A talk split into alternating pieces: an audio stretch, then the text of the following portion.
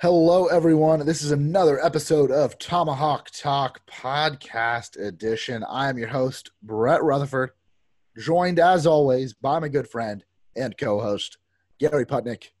Gary, how's it going down in South Florida?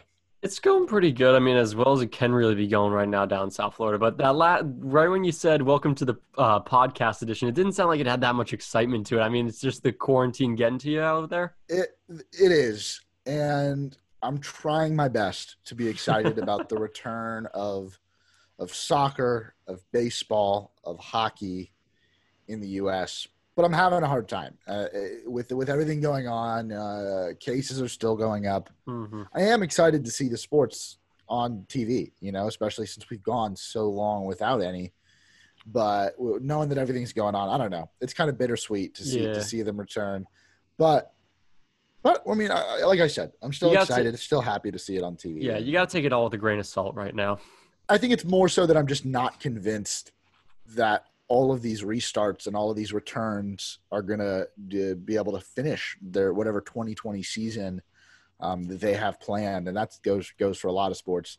MLS is going through a lot of issues. NWSL had a team play out of team MLS that did the same thing, and uh, Major League Baseball. I don't know. There's issues with testing, and it's just it's just not very uh, convincing. Yeah, I've I've had a lot more optimism in that regard. I've been trying to keep myself up and say, hey, let's keep going, stay the course. I mean, maybe we can get this done. Let, I'm hoping for the best right now.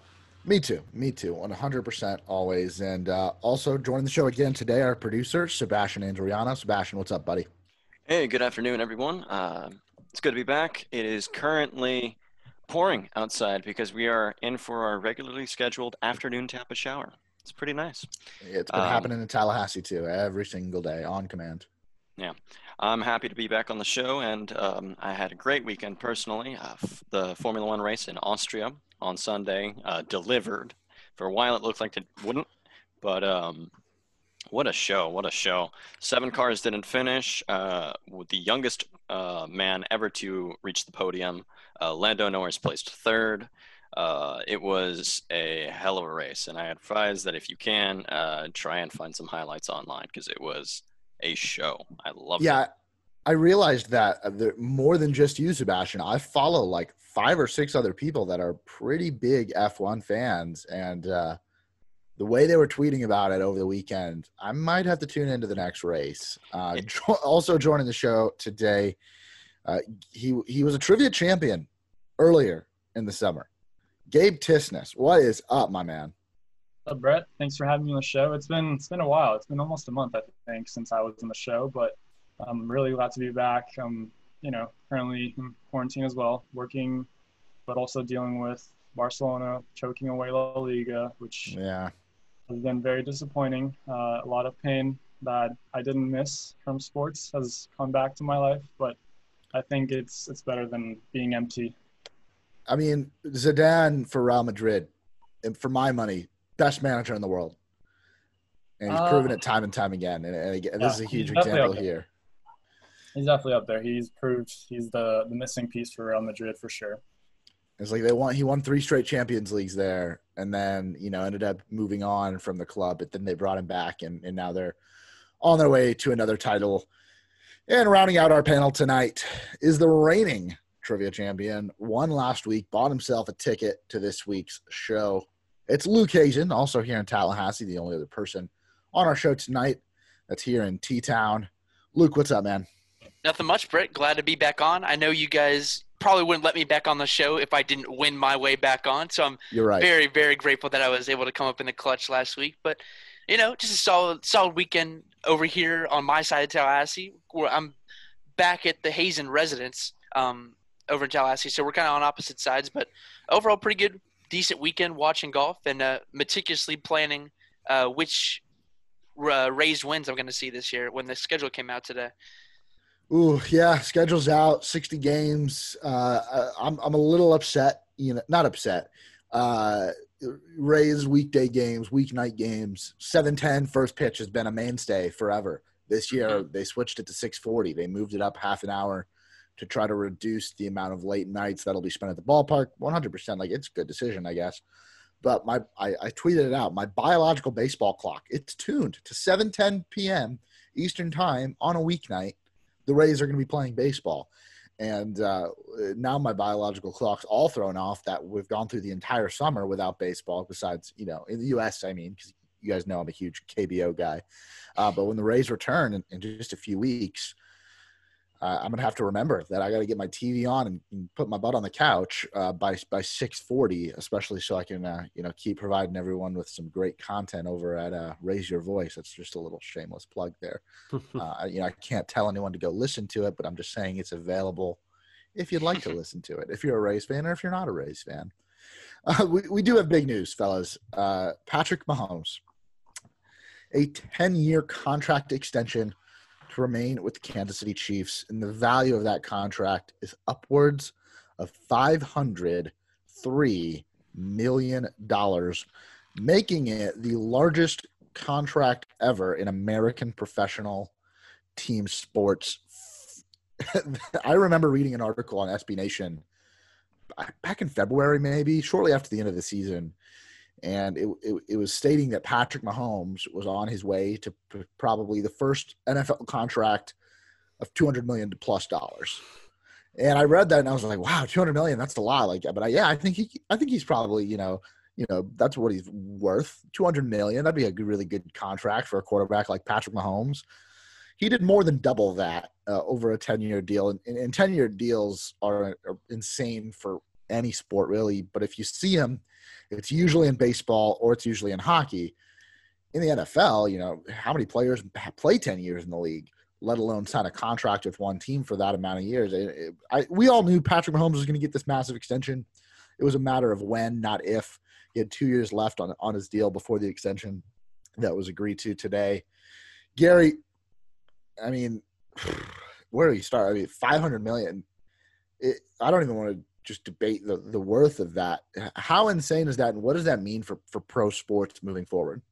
It just raises the bar. I mean, for everyone, we thought it raised like in baseball, the bar just keeps getting raised. I mean, first it was Giancarlo Stanton with the Marlins with the 13, 325 or 27 million per year or for the contract, and then it was um, and then it was Harper, then Trout, and it just keeps going up and up. But how is this really going to affect the game of football? Because if football is such a weird game because you have actually a salary cap on like baseball. So you're not going to see too many more of these come about because you're not going to get too many more patrick mahomes. That's plain and simple i believe. And it's just crazy because like i first saw i was like 10 years okay this kind of makes sense when the first report came out from schefter. And then 400 and then it's close to 400 million. Wow that's a lot. And then upwards of 450 million. And then his agent comes out and says nope you're all undercutting you're all shooting low 503. And that's just unheard of. How do you even how do you even negotiate 500 million dollars in a contract? Yeah, and and what I'll say to that, I think you you mentioned it. There is no other Patrick Mahomes. You know, Patrick Mahomes don't grow on trees. So I've seen a lot of the discussion uh, around this contract agreement. You know, oh, what's Dak Prescott going to get now? What's Lamar Jackson going to get? Deshaun Watson. These guys aren't Patrick Mahomes just you know a lot of times when you see an NFL quarterback that gets the biggest contract in the league, it's not often the best quarterback in the league. We've seen guys started with Joe Flacco after he won a Super Bowl in Baltimore, but you've seen other guys like like Kirk Cousins get massive contracts and, and, and a lot of other you know good quarterbacks, good starting quarterbacks around the league get these deals that quote unquote reset the market. that is not what this deal is because no one, no one, no one's going to get five hundred million dollars. Uh, mm-hmm. to be honest, this, the, you know, in our like, I don't even know how many more times in our lifetime. You know, I know, you know, con- contracts and salaries are going to go up, but ten years, five hundred million, like that, just I don't see that happening, really ever uh, unless you know someone comes along that's better than Patrick Mahomes. Well, but I think the Chiefs yeah. see him as maybe the greatest quarterback of all time once everything's said and done. Yeah, well, you, you, you talk about never seeing $503 million for an NFL player again. I don't really see this talented of a player, this positive a player, no real, no real, you know, negatives uh, in terms of his character. I don't see him coming into the league and winning a Super Bowl in his first three years for one of the most rabid fan bases in the NFL. I don't see that happening again. So it was really just if you think about it, it was the perfect storm leading up to this this sizable of a contract. I I really if you asked me to lay out a scenario where someone got this much money, I still wouldn't say they would get 503 million dollars, but this is what it would take for someone to break the market like Patrick Mahomes has. Yeah, I mean, he's simply been the best quarterback through the first 3 years of his career that we've ever seen.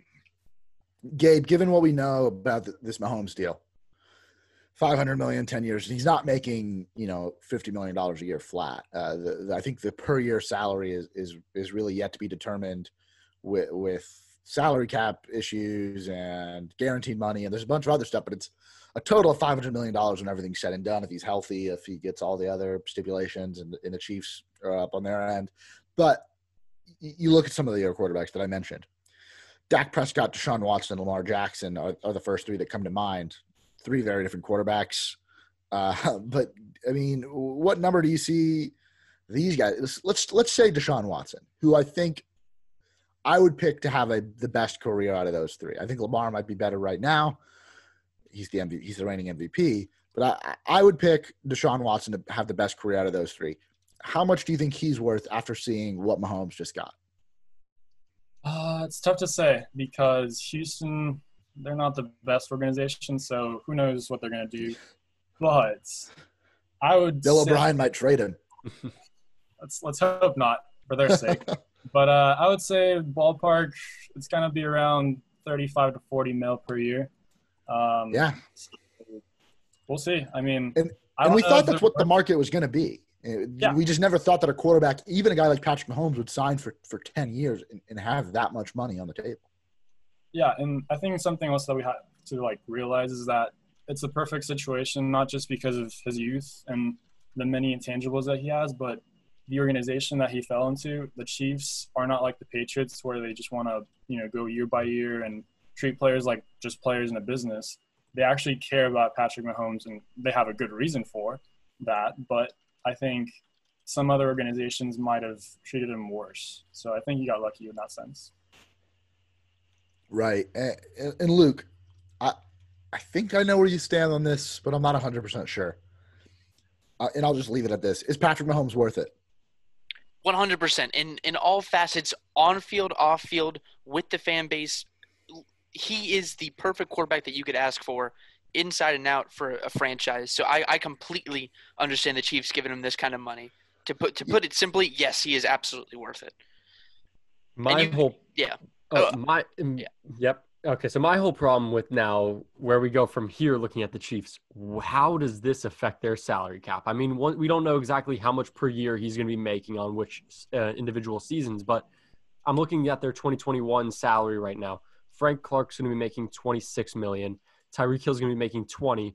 Anthony Hitchens is going to be making 12 million how is that where are they going to be able to allocate money and how are they going to be able to build a squad that can support him properly? Because i mean the patriots were so successful for so long because they were able to sign good players or hungry players for lower deals and lower amounts. So they were never really in danger of salary cap uh, like reaching and hitting and blowing through. They're the chiefs are going to be in danger of that soon. And right now i mean i'm looking at the this year's salary cap for the 2020 season. It's going to be 198.2 uh, million. So they're going to be, I'm assuming it's probably going to be somewhere in the ballpark, a little bit over 200 million by the time we get to Mahomes' first year off his this uh, current deal that he's on. But how is that going to change how they're able to adjust and make moves? Well, Gary, to, to that I'd answer. I think it's not with the contract that they gave Patrick Mahomes. I don't think that it's even an investment in Patrick Mahomes, I also think they're putting a lot of trust in the way they've been able to draft and develop players, mm-hmm. especially on the offensive side of the ball the last couple years. You look at Tyreek Hill, who they took a chance on in the later rounds of the NFL draft. He's become an absolute superstar. Um, and just just last year, Mecole Hardman out of Georgia, he's becoming a budding star right before our eyes. So if they can continue to draft these efficient, low cost players, especially on the offensive side of the ball, I think that's what they're putting their chips on the table for. Uh, not not looking to pay everyone on the on the squad. I would hope you're right on that because that's the only way I could see them doing it. Because yeah. the whole way that the NFL is, everyone's agreed that this is the way you win games now is you get a rookie quarterback on a rookie deal, and then you build and buy a defense around him, and then you go from there. And that's why the Chiefs won. That's why the Rams were looking very solid, and some other teams that have been looking pretty good recently. So it's going to be weird to see it kind of now flip. You pay the quarterback and you pay some offensive players, and then you try to draft a defense and maybe try and draft some other uh, players and maybe sign some guys cheap. I think they might take the route of the Seahawks. You see Russell, and he's still being able to carry the team. So I would expect Patrick Mahomes to be able to do the same thing. And the Chiefs still have Patrick Mahomes on a two-year deal from the mm-hmm. rookie deal left, so they at least have that to look forward to the next couple of years. I believe um, I believe for this year he's going to make seven million or around that, and then the following year he's going to make somewhere in the ballpark of twenty million. So it goes a little bit up, and then it's obviously going to go up a lot more in the following years. Right. With with the salary cap going up, we're expecting the team being able to pay their players in the future. But I think Patrick Mahomes gives you such a big advantage in the football field that you don't really have to worry so much when it comes to paying those players that also help him because he can make anybody look good. Right. Uh, and yeah, I, I, don't, we haven't, we don't know the exact details of the contract. I know it's like 400 million guaranteed, uh, 140 million for injury guarantee. It's, it's, it's insane. Uh, I'm guessing even after this rookie deal ends and this new contract fully kicks in, there's going to be, uh, it's going to be as backloaded as you can make it in the NFL and not because you're just pushing the money back, but because the salary cap's going to increase. I mean, that's just inevitable. So you just hope that it increases enough by the time that he's maybe averaging $45 million a year, uh, you know, at an average annual value that you can, you know, you do have some more money to bring in other players or to, you know, re-sign other players. What'll also be interesting to see is how if possibly the whole situation with COVID-19 and the uh, kind of dip in the economy that we're going to see, if that's going to have more of a long-term effect on how the salary cap uh, works. Because as right now, we've only just seen a steady rise in the cap what if this uh, little dip here from the from COVID nineteen causes more of it to plateau and see a few years where it stays the same or stays around the same? Yeah, I don't know. I don't quite know how it works in the NFL mm-hmm. with with the amount of revenue they get at the gate. Let's just assume no fans at uh, at NFL games this year. I have no idea if that's going to be true or not. But for the sake of this argument, let's just assume there's no fans, so they lose all mm-hmm. that ticket revenue. They refund all tickets, and but you still get uh, very large TV contract money. The TV ratings are going to be maybe probably higher than they ever have been, um, given that you can't have fans in the stands, and mm-hmm. there's we still might be at a point where there's not much else to do around the country. You still might not be able to go to movie theaters, go to bars, go to concerts. All these other forms of, forms of entertainment might not return. I don't know if the NFL will take a huge hit when it comes to revenue. Now, long term, that you know, that's assuming that we, the country bounces back in a way that we can move past the COVID crisis by some point in 2021, which I don't know if that's possible. Exactly. So I was just saying, look out for it. It's going to probably be more of a long term down the line. Watch out for it. Right, right. I want to go back to the question I asked Luke. I, Luke, I asked him, mm-hmm. "Is Patrick Mahomes worth it?" And game by game, game for game, win for win, no quarterback, no football player is is worth five hundred million dollars. With that being said, and, and, I've made this argument before for several sports, and in, and in football, and the quarter quarter at and at the quarterback position, I think it works really well. You've got a bell curve. You've got at one end of the bell curve the starting quarterbacks that probably should not be starting quarterbacks. We don't have to name names, but then you've got the bell as the bell curve goes up. You've got the average starting quarterbacks. If you look at last year, you've got Andy Dalton. You know, maybe you throw Ryan Fitzpatrick in there, Gary. I feel like he had a pretty good Woo. season last year. Um, I would even throw Dak Prescott on that list. You've got Kirk Cousins. You've got uh, Jared Goff out there. I know his team went to the Super Bowl, but these average quarterbacks that are going to get you, you know, a good amount of wins. They're going to be good quarterbacks. They can they can get the job done. They deserve to be starters. You pay them a lot of money already, and then you start to go down the bell curve, and you've got a lot less quarterbacks that can do what Patrick Mahomes does.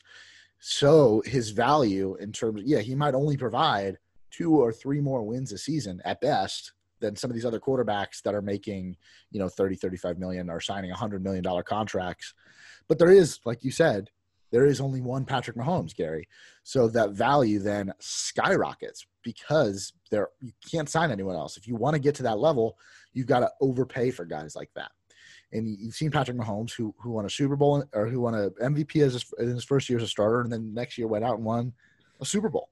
Uh, and the model, like you said, Gary, is to to get a quarterback on a cheap a cheap contract, cheap salary, usually as a rookie, and then bring in top talent around said quarterback to go out and try to, to win as many games as you can. Now I think with that, if this contract is as backloaded as I think it will, and they still got a couple years where he's on that rookie deal. If you're the Kansas City Chiefs, your goal is let's go out there and win as many Super Bowls as we can in the first half of this contract, first five years or seven years, as you include the two years that are on his rookie deal. And then future us can deal with any ramifications of this contract then, but we might have two or three more rings by then. It'll be completely At worth that point, it. it's worth it. Right. Exactly. I think the reason why he's getting baseball money right now is exactly that. And the fact that he did bring a ring to Kansas City. And for for some cities, for some fans, you would give like 10 years of complete garbage for one year where you get a ring. I Us would Tampa honestly fans would. I I wouldn't would, say that other without other fans would. question, without question, 2002 makes 2006 to 2014 absolutely worth it. Because the one thing we, the the Buccaneers might be the worst uh, franchise in the history of the NFL, but one thing that you will never be able to take away from the Tampa Bay Buccaneers was that they had the best defense of all time, and they got a Super Bowl that year. That's something Yeah. that you can't take away. And for for Kansas City, who's been the bridesmaid but never the bride for over 50 years, that is something that they would absolutely take. You have to pay this guy baseball money, but he's going to get you rings. Nobody's going to say no to that. Exactly, and you're looking to get you're looking to get those intangibles from him and those wins because like uh, Alex Smith is last year with Kansas City, he played phenomenally, over four thousand yards, only five picks, twenty five or so touchdowns, but they lost first round to the Tennessee Titans in the playoffs. Mahomes the next season they come in, he wins, they win the first uh, game in the playoffs, then lose the next, and then this year they were able to have those comeback wins that not too many quarterbacks in this league can achieve. So that's where you're really trying to do. You're trying to buy those wins. It's like Moneyball. We're not trying to replace these. We're not trying to replace those numbers. We're trying to buy wins and get those numbers up. Yeah. Uh, Sebastian, I don't know. I don't know if I would. Uh, I might trade in all these years of terrible, terrible, terrible football. Obviously, you- the Super Bowl is a special year, but I, I would, I would appreciate a little more sustained success. If you're talking to a 50 year old Bucks fan, maybe if you're talking to a Luke Hazen who was two years old when the Bucks won their Super Bowl, he might. He. I might disagree with you. Yeah. That's same thing with the Marlins, Yeah. man. 2003 they won, then haven't been good since. yeah, in the in the Rays, we had one pennant and hopefully a world, maybe a World Series this year. Who knows? Like I Rays, said, Marlins, really World like the Series. Rays. If you're a I betting man, take the question. Rays. I Yeah, yeah, have a Gabe. question. What's going to happen with Andy Reid? Like, we know that he wants to keep on coaching, but is he going to Not be for ten years. by the time his contract's over? So who's going to be the second coach Play- that Patrick Mahomes gets to play for? If we go for Brett's kind of vision for the Chiefs, which is win everything in five and then worry about the next five, then that that kind of okay, we'll have the coach that got us the Super Bowl for the next five, and then we'll go do something. We, you know, that's that's that's a problem for the 2026 Kansas City Chiefs Right. not the 2020 Chiefs. Um, I, I think the the the that Brett is kind of dead on, really, with the way things are going to go for the next five years. Yeah, uh, Andy. I don't know. There's that one coach. He's he's bounced around. I think he's at LSU now. What's his name? Uh, Duggar. Duggerton. Doug's? There's- Maybe he might end up uh, with the with the Chiefs. no, when when we get to that point, we'll there'll be some new young head coach, a Cliff Kingsbury type guy that'll be the new hotness in the league that'll come about and be like, he's the guy, he's the offensive guru. Let's just get Harbaugh. Nice. It'll be Harbaugh. It, it, it's right in front of you guys. He's sitting right next to Andy Reid. Eric Bieniemy, the offensive coordinator for the Chiefs, he is the heir to the throne. Come, You think? I mean, that is that is if he oh. doesn't get hired by an NFL Right. team before Exactly. that. But I I think that they're they're slowly but surely they're locking up their quarterback now. I think there's a succession plan in place for Bieniemy and Reid. I'm sure they've had conversations about it, but I don't know. You would hope. Yeah, that's but the how long case. is Bieniemy willing to Yeah. wait? Yeah, Exactly. you're you're absolutely right about that. I mean, I might be willing to wait if I knew I was going to have Patrick Mahomes for maybe my, you know, at least half That's my NFL thing, coach. yeah. I mean, that's what New England's doing with Josh McDaniels. They've promised. I bet you they've promised him the position of head coach once Belichick's done, and J- McDaniels just sitting there waiting. He's just, and he's just chilling. He's chilling there, winning, drawing up. Exactly. Well, now he's gonna have to No. draw plays for Cam Newton. But Yeah. So I he's don't been, about uh, winning yet. yeah, I, I thought Jeff Scott and Brent Venables were, were waiting, and uh, Scott jumped ship, took a USF job. Like I said, hey, I don't don't be shocked if Dabo leaves in the next five years. he said once the players get paid, he's gone. I, I well, I think he might have uh, another job opportunity available to him uh, over in be. Tuscaloosa. But story for another day. We're we're, we're, we're talking NFL here in in Patrick Mahomes, five hundred million dollar contract.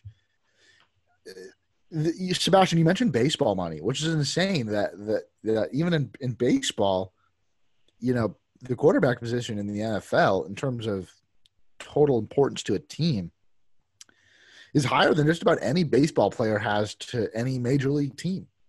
You know, what's Mike Trout's highest wins above replacement? Eight wins, nine wins. He, he's had a 10 win season, I'm pretty sure at this point. Mhm.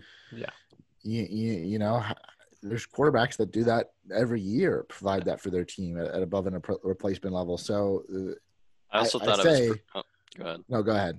Uh, I also thought it was pretty funny that uh, when when Gary thought of big league like big money contracts, he imme- immediately went to uh, Giancarlo Stanton as his kind of first example. When he didn't, when he conveniently skipped over the granddaddy of them all, the first one, A Rod. Yeah. I Like ju- A Yeah. Rod was the first example that I thought of because this is a this is. This is the NFL's A Rod moment, where But it's, Stanton reset the market an again. unholy That's- amount of money. show some love to Josh Hamilton first. going to the Angels. No, but Stanton with the length and, and the and the size when you hit that 30 million threshold that we've seen Greinke hit, David Price hit, Mike Trout. Uh, did Bryce Harper sign for 300 million? I don't think so, but Manny Machado did. No, Bryce they, Harper- no. Bryce Harper was, Harper was 330 million. Yeah. He Yeah. Over barely beat up years, though. Stan. Yeah, he barely beat him. His, his AAV was is lower. It's like 26 a year. Mhm. And then obviously Trout signed it at a 400 million plus. Uh, p- pivoting before we get to the UFC, I got I forgot to ask you guys. I mean, who watched Hamilton? I did. I I sure as hell did. Luke, no. No, no, I did not. I- uh, I, I have some very bad PTSD of Hamilton kids at my high school who were so so eager to talk to me about how great it was and talk down on me back in high school. So I, I might Yeah, get around to watching right. it. But They were right, Luke. They were. So good. I don't know. I, I might have to check it out. I don't know. Uh, my favorite parts, uh, my favorite characters within the performance, Angelica Schuyler and uh, King George. I don't know. King- What about you, Gary? King George is up there for me. I really enjoyed um, Thomas Jefferson in that. I thought he was very good. And I can't remember who he played earlier on, but the guy who played James Madison later on in the yeah. play, he- those two guys were very good together. Yeah, no, Jonathan Groff as King George uh, was just amazing. But obviously, you know, we, we don't talk uh, we don't talk Broadway or musicals much on Tomahawk Talk. So Yeah, I I, know this has been a summer of firsts. So I- I can do it. I in it. my sister was a the, did theater for all up and through high school, so I've had my fair share of events at the old theater. Yeah, and, and, and don't worry, guys. I, we do have trivia tonight. I have not told the contestants what the trivia uh, theme is. We're going to get to that later in the show. It's not. Hamilton it's not. Broadway musicals. It's not Hamilton. That would have been a good idea. I kind of wish I had. So maybe stay on your toes for the, Oh, in the future for the rest of the summer.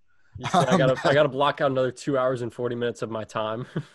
But l- let's get to UFC. Uh, when, when UFC returned, th their first uh, was it was it 250 or 249 was the was the first pay per view back after everything shut down for a little bit. I know UFC never truly shut down. This this happened a few months ago now. Uh, had an amazing card, and they've had some other events since then. But now UFC 251, big time, big time fight coming up. So, so Gary, why don't you tell the people about uh, the the Us- Usman and Masvidal fight set for UFC 50, uh, 251? Well, it wasn't always supposed to be Usman and Jorge Masvidal. Originally, it was supposed to be Kamar Usman and uh, Brent, or sorry, what's his name? I'm drawing a blank right now. Gilbert Burns. They were supposed to take on each other for the welterweight title, the main event of the evening. And Burns recently tested positive for coronavirus as of this past weekend. And thankfully, by the grace of God, Jorge Masvidal steps in and saves this card because this is already supposed to be a great card. There's three title there's three title fights on the line right now. We have the welterweight, the featherweight, and the bantamweight titles all going at it this weekend. And then it was supposed to be just two. And now we get arguably a way better fight than Burns and Usman was supposed to be. And now we got Kamar Usman and Jorge Masvidal. So this is going to be just a fight of epic proportions. I mean, we had Jorge Masvidal fight in the BMF title against Diaz a few uh, later last year, and now we get him going up against the best welterweight in the world. So I'm I'm excited to see the style bender go at it, and I'm just this whole weekend is going to be a, this whole night's going to be great because from top to bottom, the women, the two women's fights, and then the three uh, main event fights are going to be great. Masvidal, the fact that this fight has kind of been spurned on him last second, what does that do for his chances to be able to beat Usman in, in this fight?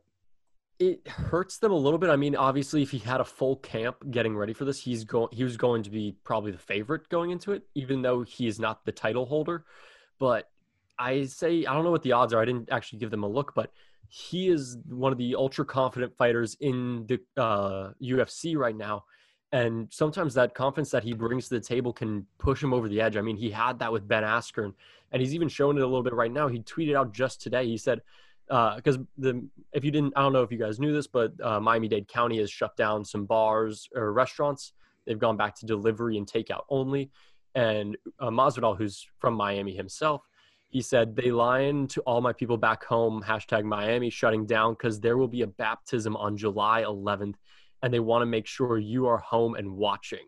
So this guy brings just so much energy to the tables, and he's going to talk about sending Usman to the shadow realm and just putting him in a just burying him because I mean he did that it was just about a year ago I believe today or yesterday that he sent Ben Askren to the shadow realm with a cracking knee to the head to in the first 10 seconds of the fight which was amazing and I never saw coming so I don't know if we're going to see that necessarily in this fight but it's going to be a ton of fun and I'm super excited so Gary I pulled up the odds uh, mm-hmm. William Hill has Usman at minus 300 wow. and Masvidal at plus 240.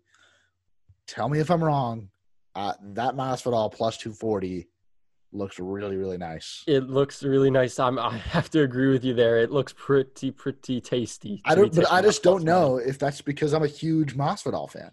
I think that's I think that's the case with everyone. I think he talks that game. It's like that Conor McGregor. He brings that energy. He brings that swagger, and you just want to believe him because he's I mean, he's so. I think he's so likable, in my opinion. Right, right. And Ben Askren's a great fighter, mm-hmm. but Masvidal is not going to do to Usman what he did to Askren in five seconds with the flying knee.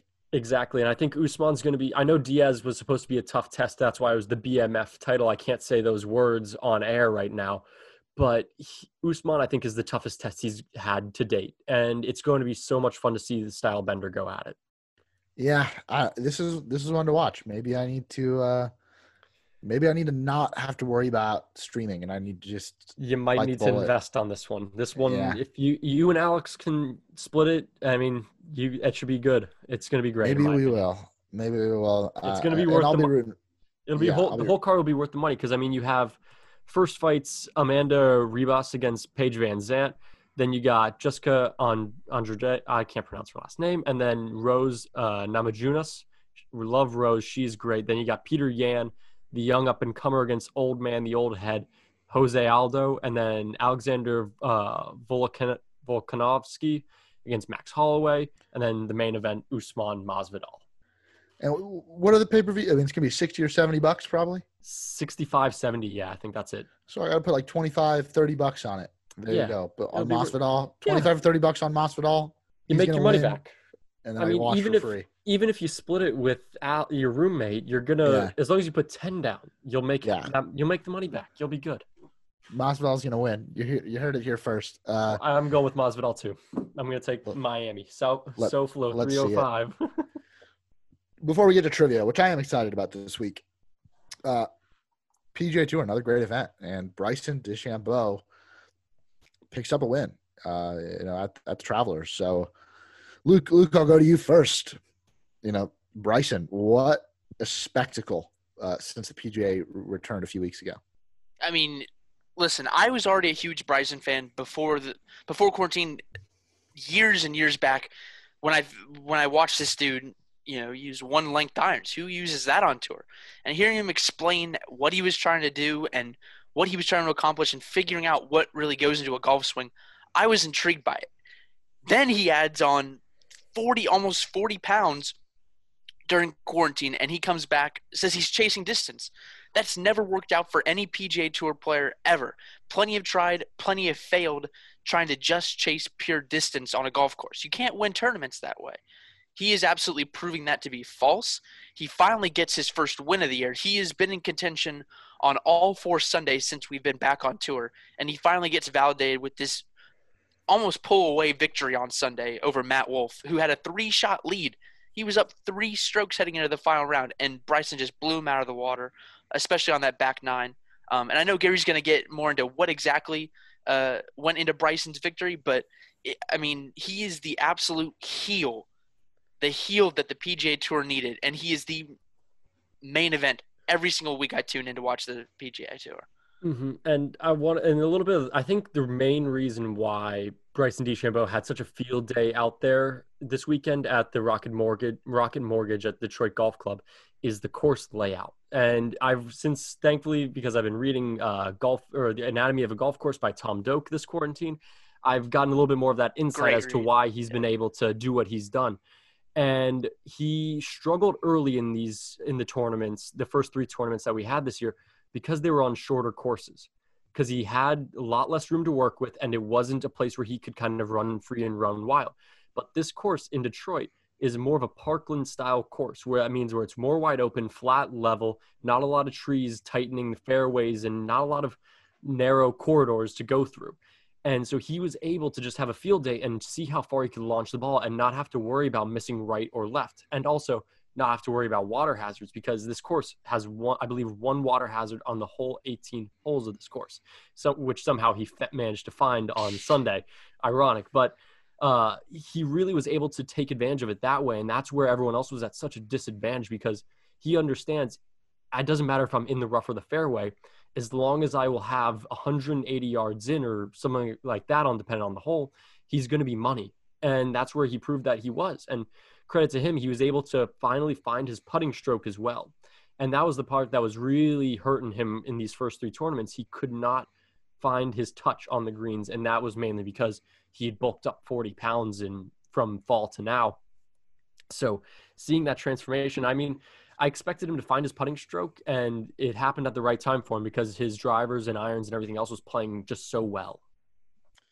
Yeah, eh, and Gary, you you corrected me there. I said the Travelers. That was the weekend before. It was the uh, Rocket Mortgage. Yes, it's event. okay. We talked about the Travelers last week. Yes. Uh, DJ won. So. Mm-hmm yeah, Wolff through the first three rounds playing really good golf, and uh, the putts were really just falling for him. Mm. And looking into the analytics uh, uh, uh, of golf a little more, the putting can be more random, you know. Uh, but but Bryson, whose game really isn't built on his putting, has a lot more uh, sustainable attributes that that help him get to where he is. And then the putts did start falling for Bryson, and that's obviously you know a huge part of of, of what led him to winning this weekend. And yeah, so much fun to watch. Yeah, was, yep, there you go. Yeah, I was gonna say uh, one more thing from my end on it. Uh, Robbie Calland, great follow on Twitter, covers golf a lot, covers Minnesota sports a lot, but he he's really into golf. He described it perfectly, and it, like my mind was broken when I heard this. He's the James Harden of golf. He he eliminates almost every single variable that you can come up with by just pounding it, pounding it over these fairways, You're just like James Harden is taking a majority of threes. He is eliminating the the variability that takes place on a golf course. If you can pound drives 350 yards plus and have just a flip wedge in, it doesn't matter if you're not always on on with your wedges. You're always going to have a wedge into the green, and that that is so much to a golfer to not have to go to those mid irons, long irons with your second shots. The problem that's going to come up for Bryson is that not every course is built like Detroit Golf Club. Not everything's true. a Parkland course, so he's going to have like TPC Sawgrass. It's TPC Sawgrass requires precise irons, precise driver, and everything has to go perfectly because it's more of a target golf course, and that's what uh, Pete Dye wants. Nicklaus, I mean, when I talked when he came over to FSU, when he talked about the redesign, I asked him one of the things because he prides himself on this. I believe when his in his golf course design, he wants to neutralize the long ball, and that's by creating tougher angles and be creating a lot more hazards. And he did that at FSU. I mean, FSU is a tough place to really bomb and go long and with it, and it's granted I'm not a long hitter. I'm in the two, high 200s with my driver every now and then peaking at 300, but it's going to be tough when he has to try and adjust to courses that require more narrow corridors to for him to shoot through. So he got he had this was the perfect storm for him. Perfect course layout and his putting was on fire. And I think that's what's going to come down for him every single week. But we Yeah. Luke. Li- little betting note here.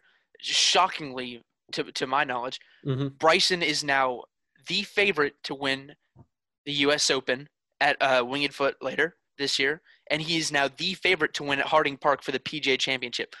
Both cor- or both not courses, but both tournaments are known to penalize those who can't hit fairways, especially the U.S. Open. Bryson cannot just go and be okay with the rough. It is impossible to hit out of most of those courses that they play for the U.S. Open. So uh, I'm going to be very, very excited to watch how Bryson deals with those sort of course conditions later this year. So are you saying to fade Bryson going into the, those majors? I'm- Absolutely. yep. Because I want to I want yeah. to see if the USGA and the PGA try and neutralize him because they know because the because remember this uh, over the winter they had the whole discussion about drivers and ball distance control that they've been trying to manage because Bryson's obviously showing it can be a problem for the game of golf in terms of how courses become uh, more redundant in the grand scheme of things. So maybe they try and neutralize him a lot more by really tightening up fairways and making him be precise. Let me clarify, uh, Luke. You weren't telling people to bet against Bryson DeChambeau. I'm, I'm soliciting no gambling advice Gambling. whatsoever. Right, just just right. a little interesting to me. right. The only right. the only major sure tournament the only major tournament he wasn't favored in was the Masters, where Rory was plus six fifty to win, which is surprising because Rory's had his, you know, his his uh, great moments there and his struggles there. I I wouldn't. I guess he's the best golfer in the game right now, but it's a little interesting to see him be the outright favorite right now. I'm interested to see what his odds are going to be these next two weeks because these next two weeks are at Muirfield Village, Both at Muirfield, Yeah. that's right. Jack's place. Yep. Are you guys ready for some trivia? Let's do it. Absolutely. Let's do it. All right. So the the theme we talked about it. That was our lead story on the show. Patrick Mahomes, five hundred million dollar contract with the Kansas City Chiefs over ten years.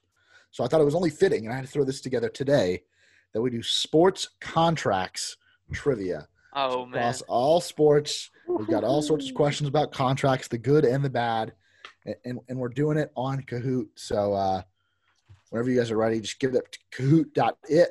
Uh, again, if you, if you're a first time listener to the show, uh, Sebastian, have you given me screen sharing abilities, uh, you need to Uh, yeah, sure. let Hang me in. Sebastian. Let's see. Share Again, great radio, great radio here. I think Alright, you let's have it already. No, now I do. I think Ah. you do now.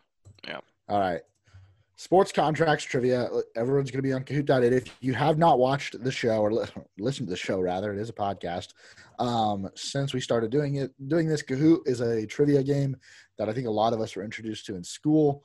Um, but basically, I am going to be displaying the trivia questions on the screen, and uh, the contestants will be answering on their cell phones through the internet. You get points, obviously, for correct answers for how quickly you answer correctly. And uh, if you answer, like, I think starting at three in a row, you start to get bonus points for having a hot streak that has led, I think, to most of our champions have gone on hot streaks towards the end of the game, get it nailing the last five or six questions uh, to propel them to the victory. That's what led Luke to winning. He went from uh, worst to first right. from like question four on. He did not get a single of the first four questions right, but nailed the last six, propelled himself into first place. And now he's back on this week's episode, defending his title against Gary, Gabe, and Sebastian in sports contracts trivia.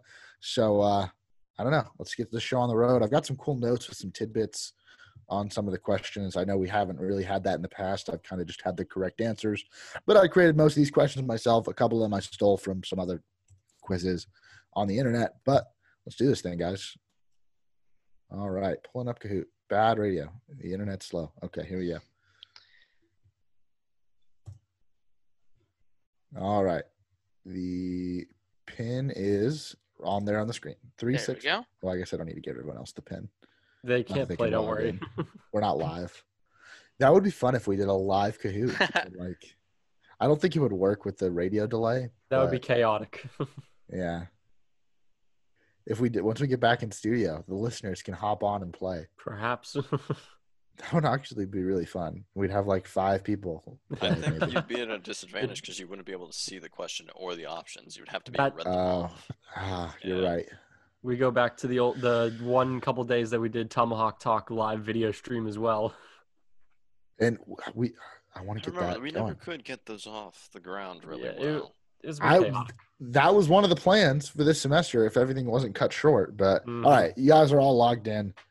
Let's get this thing going. We've got 10 questions. We're starting with question one here in just a second.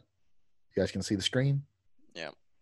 All right, here we go. Question one Who was the first American professional team sports athlete with a salary of $1 million?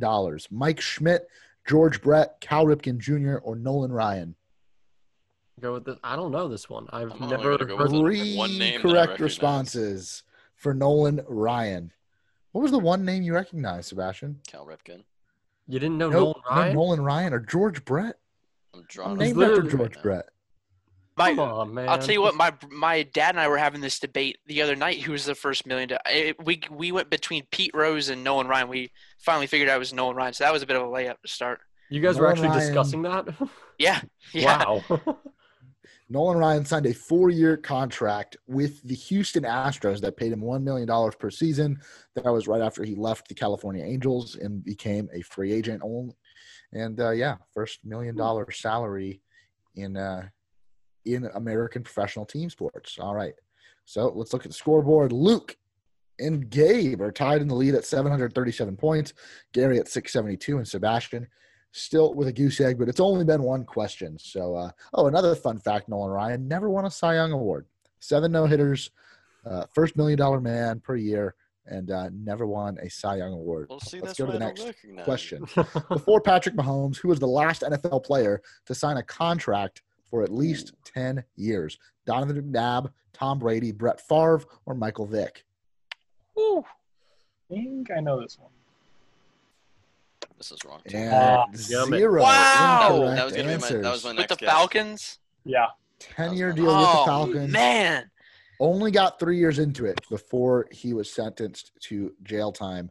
Uh, Donovan McNabb also signed a 10 year contract. Brett Favre was given a lifetime contract with the Packers. I don't know if it was ever officially a 10 year deal, but both of those were signed before Michael Vick signed his 10 year deal back in 2004 uh, with the Atlanta Falcons. And it, it was a 10 year, $130 million contract extension signed on Christmas Eve 2004. So Merry Christmas, Michael Vick. Who else chose Favre with me? I did. There you go, Gary. Yeah. So I thought Favre had his lifetime deal in like 02 or 01. McNabb signed a 12 year deal with the Eagles around the same time. Um, McNabb made a lot of money. You talk about that Eagles contract and then Yeah. the Redskins contract. He got paid a lot of money to go to the Redskins. So Yeah. Big time money for Donovan McNabb. Let's take a look at the scoreboard. Nope. Everyone wait, got it wrong, answers. thankfully. Yeah. I always say that. Oh, man. So 737 for Luke and Gabe, We 672 all for lose the Gary and streak. Shoot. Sebastian. Yeah, no one's got a streak going into question three. So let's do it. Let's go to question three. In what year will Bobby Bonilla receive his last $1.19 million payment from the New York Mets? 2021, 2030, 2031, or 2035? Oh. One correct response for 2035. And Sebastian, uh, according to his reaction, uh, gets on the board. Uh, Bonilla came came to a, a deal with the Mets in 2001 to defer the remaining six million dollars left on his contract when they did not want to keep him around to 2011, and with an eight percent annual interest rate. Uh, and that the payment started in uh, 2011 of 1.19 million dollars, and they will stay that way until 2035. The the overall value of the deferred money is going to be like 30 million dollars by the time everything is said and done. uh, Bobby Bonilla Day is July 1st every year, so uh, thank God for the Wilpons and, and thank God for the New York Mets. Uh, one Imagine correct getting, like, response there from pension. Sebastian. Imagine getting a Right. pension that is 1.1 million dollars every year. Yeah, we're, So it- we're still on the podium. We're still. With Hang that, Sebastian jumps into the lead with 843 points. Luke and Gabe tied for second with 737. And then you've got Gary in fourth with 672 points. Let's go to question four. All right, question four. In what year did Major League Baseball usher in free agency for the first time? 1932, 1976, 1990, or 2000? Tough question. I'm so Uh, stupid. Ooh, I'm so, So stupid. we just talked about how Nolan Ryan so signed a four-year contract in free agency with the Houston Astros in in the year 1980, and we had two people select 1990 as the year that free agency began in Major League Baseball. I probably should have put this one before the Nolan Ryan question, but I said, hey, let's give him some process of elimination. The real only the only true choices were 1932 and 1976, and the correct answer was 1976. Two people got that right. Who got that? Was it Gary and Gabe, Gary and Sebastian? Yep, that was me. All right. So, yeah, 1976, first year that free agency was introduced in Major League Baseball. Let's take a look at the standings. Sebastian stays in first place, 1,545 points. Gary jumps into second, 1,430. And Luke and Gabe stuck on 737 for, for uh, quite some time now Insane. As we get to question five. Luke, are you sweating yet? Are you you not worried yet? Uh, We're we're getting feeling. a little tense up in here. A little, little right. tight. We're fine though. All right, on to question five. Who had the highest NBA salary for the 2019 2020 season? Stephen Curry, LeBron James, Chris Paul, or James Harden? feel like I know this one, and I don't. There we go. Steph Curry is correct. Uh, he We're made back. 40, Dadgummit. $40.2 million this season and is scheduled to make $43 million next season. The second highest paid player is Chris Paul. Uh, LeBron and Harden are up there too, but not quite as high as Steph and CP3. And uh, let's take a look at the leaderboard. We had two correct responses for Steph Curry. Gabe, did you and I get that right? Responses Sure. for James Harden. There we go. Back. So Gabe jumps in a Oof. second. He is only 20 points behind Sebastian, who's still in first. Sebastian riding in hot. He's at 1,545 points. Gabe, 1,525. And it's real close for the rest of this thing. Luke, Mhm. 1,464. Gary, 1,430. Everyone's within striking distance. Looks like everyone's uh, answered the same amount of questions correctly. And uh, I don't know if we've had a game this close at the halfway point yet. But let's move on to question six. What were the terms of Jamarcus Russell's rookie contract? Oh no. Five years, 50 million, six years, 60 million, five years, 40 million, or six years, 68 million. I don't know. Two I mean, Wow. correct responses for six years, $68 million. That deal was with the Oakland Raiders. And uh, let's just say it didn't work out for them, but we had 2 correct Mhm. responses for uh, six years, $68 million. And we have a new leader. Gary takes the lead. He's at 2,178 points. Sebastian right behind him, 2,132. Gabe sitting at 1,525 and falling behind the pack once again is our champion, Luke Hazen. At, he's at 1,464 points. Not much time left. Four questions Nope. left, Luke. Uh, you, you, you really don't control your own destiny here unless you nail all four of these. Uh, Even then, I'm still gonna need some I help. Yeah, you're gonna need a little bit of help. So let's see. Going into the final four questions. Question seven. How much did Connor McDavid, who has the NHL's highest salary, Oh, make in 2019? $10.5 million, $12.5 million, $15 million, or $20 million? Three correct responses for 12.5 million. That is uh, the highest salary in NHL. Obviously, they, they lag a little bit behind the other three major sports in the United States. Who was the one unlucky, incorrect guesser at $10.5 million? Gabe, Gabe, not having the best of games Yeah, so far tonight in his return to Tomahawk Talk Trivia. Gary stays in the lead. It's still so close. Gary at 2,959 points. Sebastian, 2,898. Luke not far behind, 2,246 in third. Gabe at 1,525 points. Gabe, you're going to need a minor miracle if you want a chance to maybe even make the podium in this game. Not to scare you, not to make you feel bad, uh, but you're going to have to step it up here for the last three questions. Let's move on to question eight. Approximately how much money will former Cowboys quarterback Tony Romo make per year as the lead color analyst for CBS? One and a half million dollars, seven million dollars, seventeen million dollars, or twenty million dollars? Tony Romo. Seventeen million dollars is correct. We split it here. Let's go. Two people incorrectly chose 20 million, which isn't far off, but 17 million probably makes him the highest paid person in sports broadcasting ever. Uh, I can't imagine anyone else bringing in that type of money, but Tony Romo has kind of rose to, uh, you know, maybe a, a larger uh, fame on TV than he not fame, uh, success on TV than he ever did in his NFL career. He's getting uh, as paid quarterback more. of the, uh, of the Dallas Cowboys. He's definitely well, yeah, he's definitely making a, a good chunk of money. Seventeen million dollars was the correct answer. It was answered correctly by Gary and by Luke. Oh man. Gary pulls away. He's Oh, man. 3,881 points. Luke jumps into second place at 2,983. Sebastian right behind him at 2,898. And Gabe at 1,525. Gabe, I, I think it's safe to say, not your night. It's not going to work out for you here. We've got two questions left. Uh, I hope you finish strong. Maybe hop on the podium. You can still pass Sebastian and Luke. Uh, really out of reach though, and when it comes to catching Gary and, and, and winning tonight. Uh, you know what what what's kind of went wrong? Just not your night. I just blame myself for thinking that the Raiders would do something smart. Like, I don't know if that was my mind.